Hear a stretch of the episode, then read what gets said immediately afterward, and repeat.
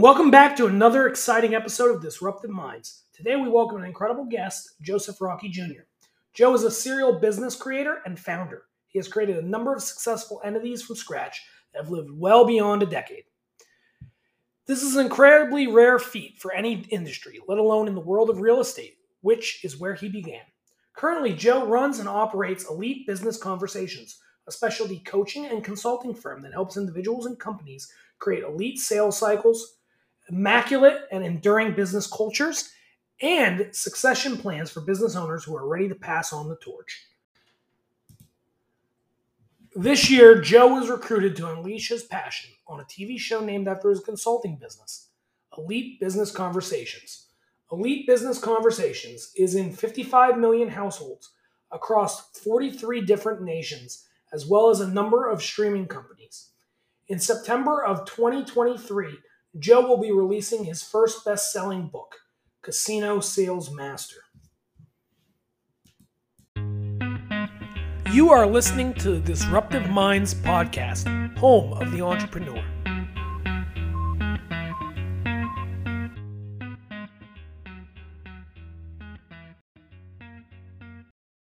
Right, Joe, thank you so much for joining us today. Uh, real excited to have you. We're going to be talking all about exits which mm-hmm. is something I don't think people think about when they should be thinking about. They wait till the last minute. They're like, you know, let me get out of here, and then they don't really have a plan. So mm-hmm. I think coming up with a plan, having you give some tips and tricks is going to be really insightful. So could you let everybody know who you are and what you do? Yeah, sure. So I'm Joe Rockey. I run Elite Business Conversations. And at the end of the day, we do three primary things. The first is is we help businesses that are experiencing that fear and that anxiety and that stress that comes from not knowing where our revenue is at and seeing it dwindling. And we help alleviate all of those problems. The second main area we help are businesses that look around and go, I'm not totally sure why I'm paying these people. I don't really know what it is that they're doing. And I think we're falling into success, but it's not sustainable, repeatable, or measurable. And what we're going to be talking about in today's episode is the third group that we help a lot, which is business owners that hear those two things and they feel regret in their heart. Because at the end of the day, they don't want to rebuild their kitchen before selling the house. They'd rather just walk away because they're all burnt out. And really, where we come into play and help our clients is recognizing that your business is great and that at the end of the day you deserve to move on to the next challenge or retirement whatever the case may be but let's do it in a way where your employees do not become unemployed. And that's really overall the entire goal of what we do here at elite business conversation and they're just clients that we fulfill and help. So why might a business owner be looking to exit right? You gave some examples there but what are some of the most common reasons you see why a business owner might, you know, decide they want to hang it up and or even stay involved and sell part of the company? Yeah, sure. So th- there's there's a couple of obvious ones. First is running a business is really hard, um, and it can become a really big drain upon yourself mentally, spiritually, emotionally, all those fun things. Just for the simple fact that if your organizational structure, as I was alluding to before, when you're looking around wondering what people are doing, isn't done correct, it's very easy for the business owner to become the bottleneck and required to be involved in every decision. And as things aren't continually progressing, or sometimes even when they are in terms of growth, the business owner can get worn out and say it's not worth it. it, it it's not worth what I got to put into this. And fundamentally, that's one of the big reasons. And one of the other reasons is just I achieved my goals. I'm ready to go achieve some new goals. And those are kind of the two ends of the extreme with everything in the middle. But those are when I talk to my clients, pretty much one of the two areas they're coming from.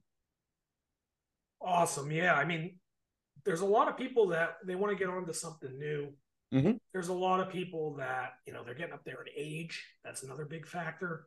Mm-hmm. And then, like you said, there's some other people where they're just sitting there going, I come to work every day for 12 hours. I put in overtime. I do everything.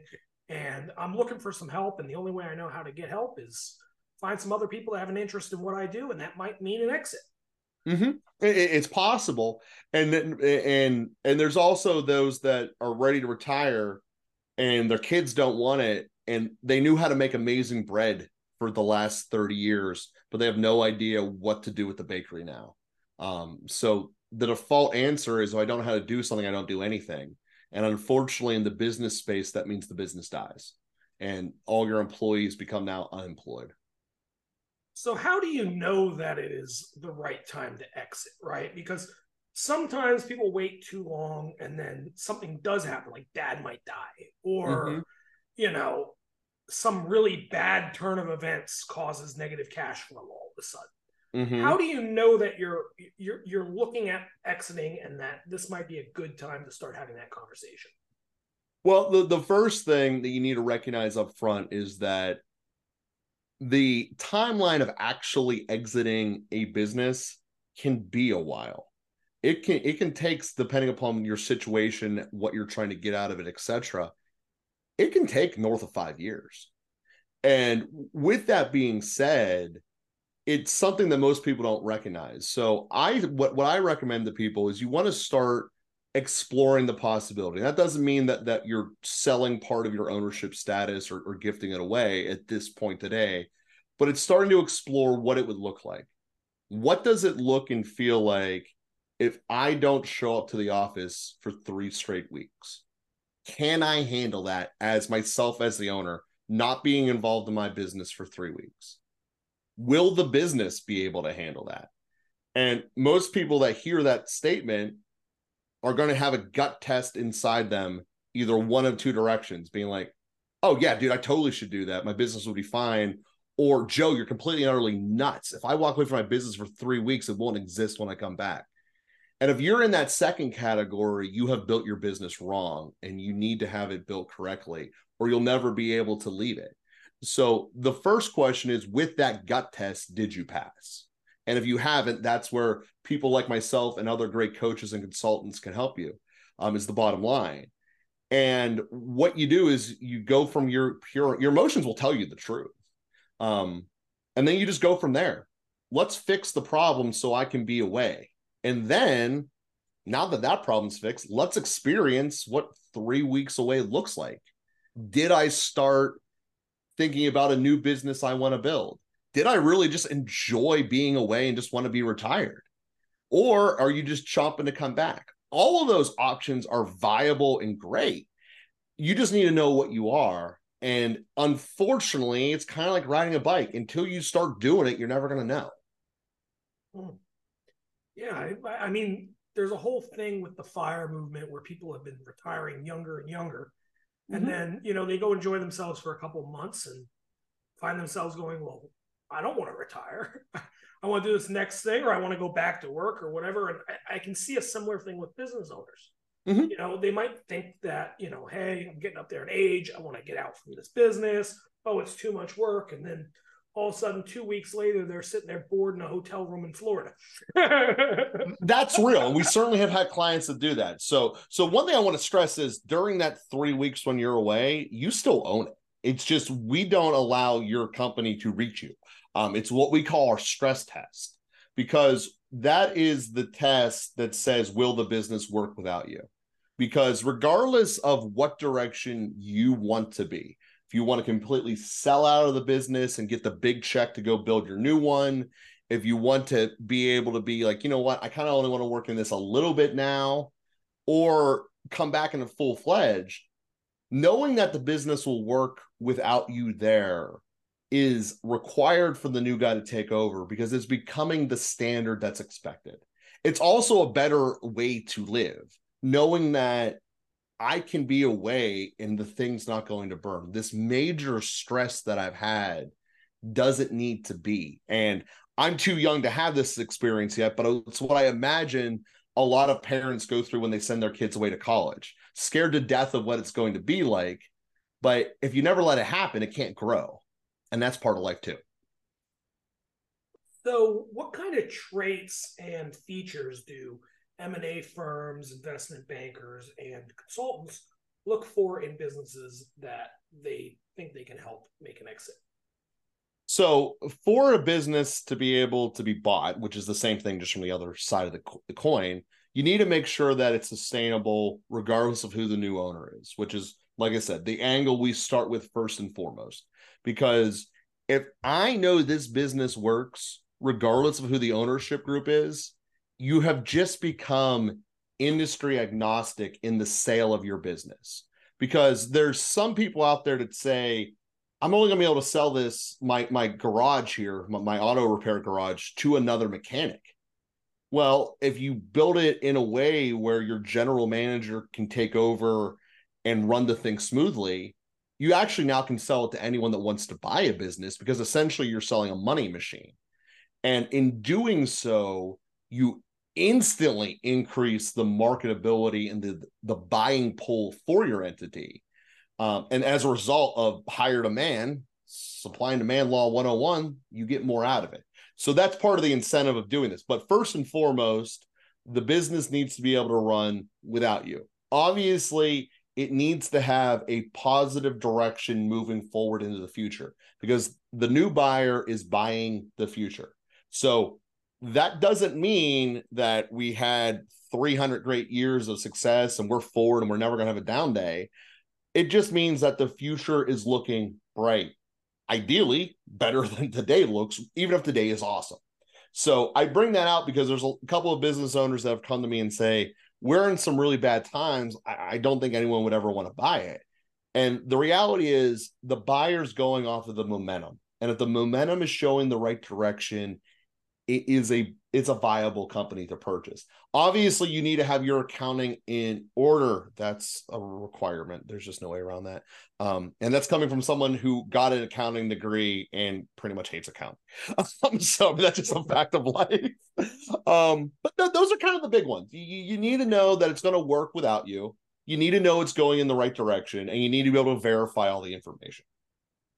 Right. I think that's that's a big one. Is the idea of pro forma, right? The idea that we're looking at what something might look like in the future mm-hmm. to project what kind of value it has, if any, to an outside buyer. Right? Exactly. Which, which brings up the next point. Like, what? How do you value businesses, and what are some tri- tips and tricks that somebody can employ to, you know, get a rough ballpark number for themselves to determine, you know, is this something that's worth selling, or is this a route that might be explorable? Yeah, so th- th- there's a lot of different ways of going into this and, and, and, growth factors and such. So to eliminate that and give you a, just a quick generic rule of thumb type thing, last three years of net profit dash loss plus your net balance sheet. So is your balance sheet net positive, net negative? Um, add that up with the other three years. That's a quick rule of thumb to give you the ballpark you're going to be playing in but that's not count that's not necessarily going to be correct because if you have a giant multiplier that your company is saying you know five years from now we're not going to be in the same stratosphere we are now that obviously makes your company worth a whole lot more. So it depends upon where you're at in your growth cycle as a business is also factored in this equation as well. Right. So th- so there's a lot of different factors that mm-hmm. come into play. Um, what what is your feeling about intangible assets so I don't believe there's such thing as a bad asset. Let's just start with that. Um, at the end of the day, people are going to be buying in because of what they see your future is. So if you are able to show that there is value in this asset, that's all that really matters. So it, it, it really comes down to to the black and white at the end of the day. Does this make a difference or not? And if it does, it's a great thing to have. If not, it's not really relevant. So, kind of, if you're looking to sell or you're looking to explore your options, if you have intangible assets that you think have value, uh, really putting them to the witness test of does this actually bring any value or is this mm-hmm. just something that we have an emotional attachment to and are therefore applying value? Exactly. It, it, it's from an outside perspective. Right. So, uh, what what are some other things to keep in mind? Right. So, you came up with a good rule of thumb for coming to an evaluation. What are some other things that you should keep in mind when you're approaching a buyer or a buyer's approaching you? What are some things that you should have ready, and what are some things that you should, uh, you know, really try to emphasize? Well, one of the things that you need to know from your side of the fence as the current business owner is what do you want it to look like in terms of your future involvement with the entity? There's a lot of guys out there that kind of do what you said before. They, they they do that first three weeks on vacation and they're like, no, no, I want to go back to my business. Well, if you just sold 100% of it, you can't. So you need to have a very clear idea of what you are going to be able to handle as the business owner on the other side and what you want that to look like. And that's part of why we put our clients through the stress test of the three weeks away so you find out what life is. So it kind of removes that so called seller's remorse. That's a big starting point. The other part is, is say, like, I just want to keep a little percentage so I can keep working as a sales rep or whatever. You need to understand that the new ownership is going to have the majority stake and therefore they can basically do what they want. Um, unless we write some very aggressive terms into the sales agreement. And that's what you need to know before we even approach buyers. What are those terms going to be? And it's your business and part of the sale. So they can be very varied um, in terms of what it is that you want and how it is that you do it. And you know, you, you can have terms in there such as you you can't fire my employees without cause for X amount of years. You can't I call those the anti-gutting clauses. You can't just buy this, you know, fire everyone just so it looks better than resell it. Um, you can put terms that say you can't resell it for a certain period of time. And all of these terms add a restriction and therefore have a cost to them. And some buyers will care more about these costs than others. But they're all things that you need to have in mind before you even approach do I want to sell this? What does it look like? What control do I want to have on the business afterwards? Obviously, the less of those restrictions you have in, the easier and more you'll sell it for. But that's big things you need to consider up front before you buy it or before you sell it, rather. Right. And I, I think that's really a big point is that a lot of people think that selling a business is like you know, selling a pair of shoes, right? I got a pair of mm-hmm. shoes. They go for $60. I want $55 for them. They're a great deal. You're saving five bucks over off of Walmart's price, you mm-hmm. know? But what selling a business really is, is looking at the end result you want to achieve, working backwards from there. And there's really limitless amounts of things you can do to get creative with this sale, right? You, mm-hmm. like you said, you can sell all the business, you can sell part of the business, you can sell a majority stake. You can sell a minority stake. You can put in clauses that say how they can or cannot operate. Um, and like you said, all these things have trade offs. All these things have costs. You know, you can mm-hmm. be paid in cash. You can be paid over time, immediately, with equity, uh, with dividends, all, all different sorts of things. And it's really important to think about like what you want to get out of a sale and what you want your life to look like, you know, going forward. Like once you do that stress test, what do you want your life to look like? And mm-hmm. how can we build back uh, negotiating points to make you most likely to achieve your ideal life? Exactly. Yeah, you've nailed it. So, um, when you're thinking about selling a company, what would you say after you stress test, after you're kind of like, okay, I think I want to sell? Mm-hmm. What does that process look like? If you could just give us a brief overview in a couple steps.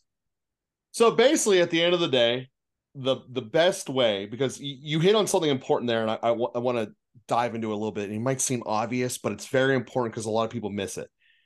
You're very good at selling those shoes that are better quality and cheaper than Walmart's most people have no idea how to sell the factory and the business that are making the shoes. Um, so the first thing I recommend is at least having a conversation with someone who's a professional in this space. Um, you know, everyone can sell their house themselves, but you get a lot more when you work with a realtor agent in the majority case of time. So that's the starting point. Intellectually speaking, it's not the hardest thing in the world to do you're going to list it at a qualified site that has buyers buying with it um, or with a brokerage. And then a buyer is going to come to you, and then you're going to literally interview them when done correctly. You're going to interview the new buyer the same as you'd interview an employee to make sure that they're going to hit the buttons that you want to have pushed. And if they do, we move forward. And if they don't, you don't. Especially if you're not selling 100% of the business, you need to recognize that this is a relationship you're selling um, as much as it is the business. So if you're going to still be involved here, you need to make sure that the group or the buyer that's coming in to be with you is a good fit.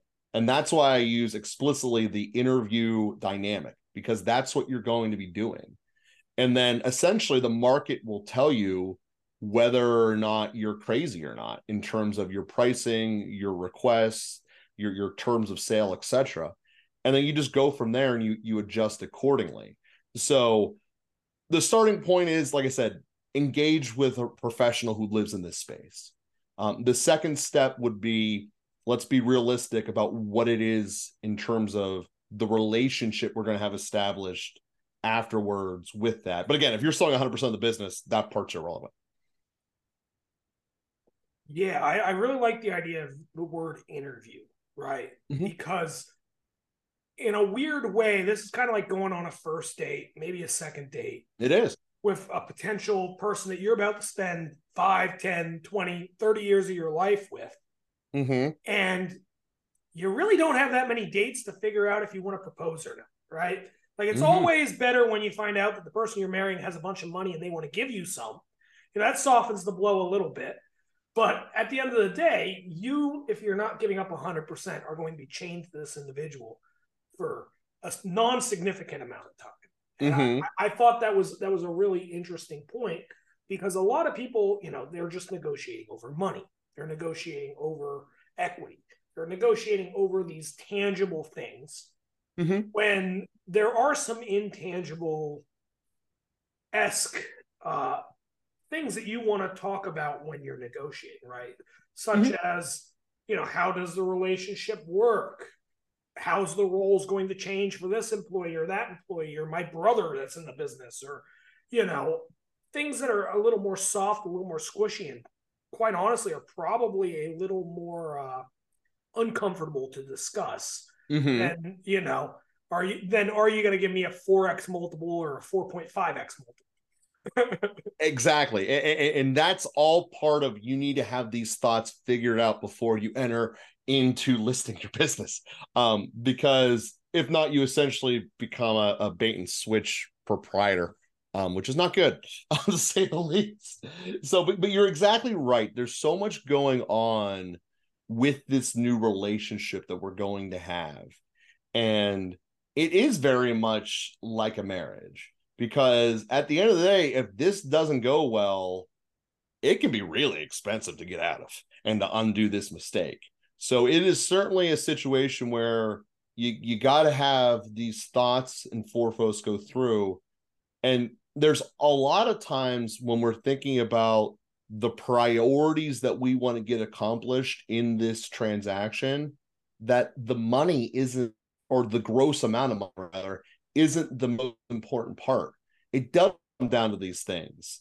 Are you going to make sure that my brother-in-law isn't fired within the next three years? You know does he have an opportunity to buy into the company? You know are you trying essentially to create an ownership group for your some of your key employees to buy in at a minority stake and have a majority outside company step in as well. You know, for instance, we're selling 10 we're selling 10% to four collective employees and you're going to come in and buy the other 90. Like is is that how we want to structure this? Are those key employees able to do this and handle it? These are all thought processes that need to go through and the incredible challenge with it is that there is no right answer. Because, yes, we can know in the moment, I got a big check, I'm happy, awesome. But really, when we're selling the business to, to hit upon your point from before, it's a long term relationship. What's this going to be three, five, seven years from now? And are we going to be still happy with it then? And some of us are very good at making those instinctive decisions saying, I can trust this person, it's going to work. And some people flat out just go, I don't want to be around that guy. And the one advice on, on, this point that I think is very critical, it's true for all hiring, actually, probably all relationships in life in a broader sense, if you don't see this person being a positive part of your life the way you define it a year from now, don't be with them for another week. And that's whether you're an employee, an employer, or whatever the case of the relationship. That ends up being some of the most positive advice that people realize. I wish I would have implemented that time instead of putting barriers up from implementing it. Yeah, it's kind of a tangential point, but one of my favorite sayings in all of business is fail fast and fail cheap. Mm-hmm. With, with, any kind of decision you're going to make, with any kind of venture, expansion, new product line, new uh, advertising campaign, even in this case, a sale, right? You want to fail fast and fail cheap. Talk about the things that are uncomfortable.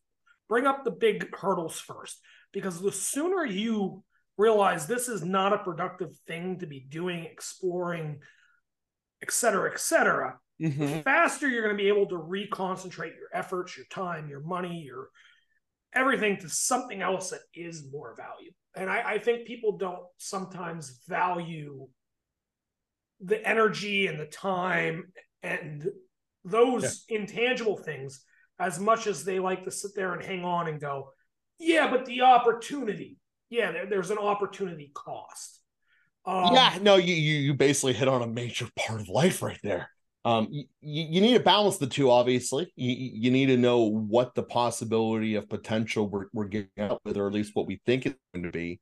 But you're absolutely right. The the sitting in a situation that could end up going nowhere, it's better to get that off the bus up front. You know, if you know at the end of the day, sticking within the world of selling a business, that there is no way I'm ever going to allow the new buyer to do X, you know, to, to if you know that you don't ever want your headquarters to be moved. So you're saying we're selling this business and you're not allowed to take it out of our city for 25 years. You know, you see sports teams do this sometimes. You're not moving out of this city. It's staying here. It's part of our deal. Well, there's a complete ownership group that would say, I'm okay with that, no big deal get with it. And there's another group that would completely take their offer off the table because you didn't tell them up front. Sure, you you you might be getting less money out of it, but you wasted all that time and the belief that I have a sale in my pocket and it doesn't really happen. And at the end of the day, this is a sale. And there's nothing more devastating to a salesperson than someone who thinks that they have a sale and they're ready to spend the commission just to have it ripped away at the 11th hour. Um, that's one of the things I talk about in my book, but it, it's something that's very important to, to emphasize. You need to be upfront with all these pain details and facts as quickly as possible. To your point, fail, be upfront, be honest. This is the situation. Not everyone likes looking at, at a Picasso, but some people absolutely love it more than anything. So be as real as possible. So, what are you up to next, and how can the listeners find more of your stuff? So, the best way to find me is at elitebusinessconversations.com. What you'll be able to do upon our website is scroll down and click upon a button to have a free consultation with me here, Joe. And you also can find me at LinkedIn at Joe Rockey. And if you reach out to me and tell me that you were found through this program, we'll end up giving you a discount code for my book, Casino Sales Master, which outlines the sales skills that we go into helping a business become self sustainable.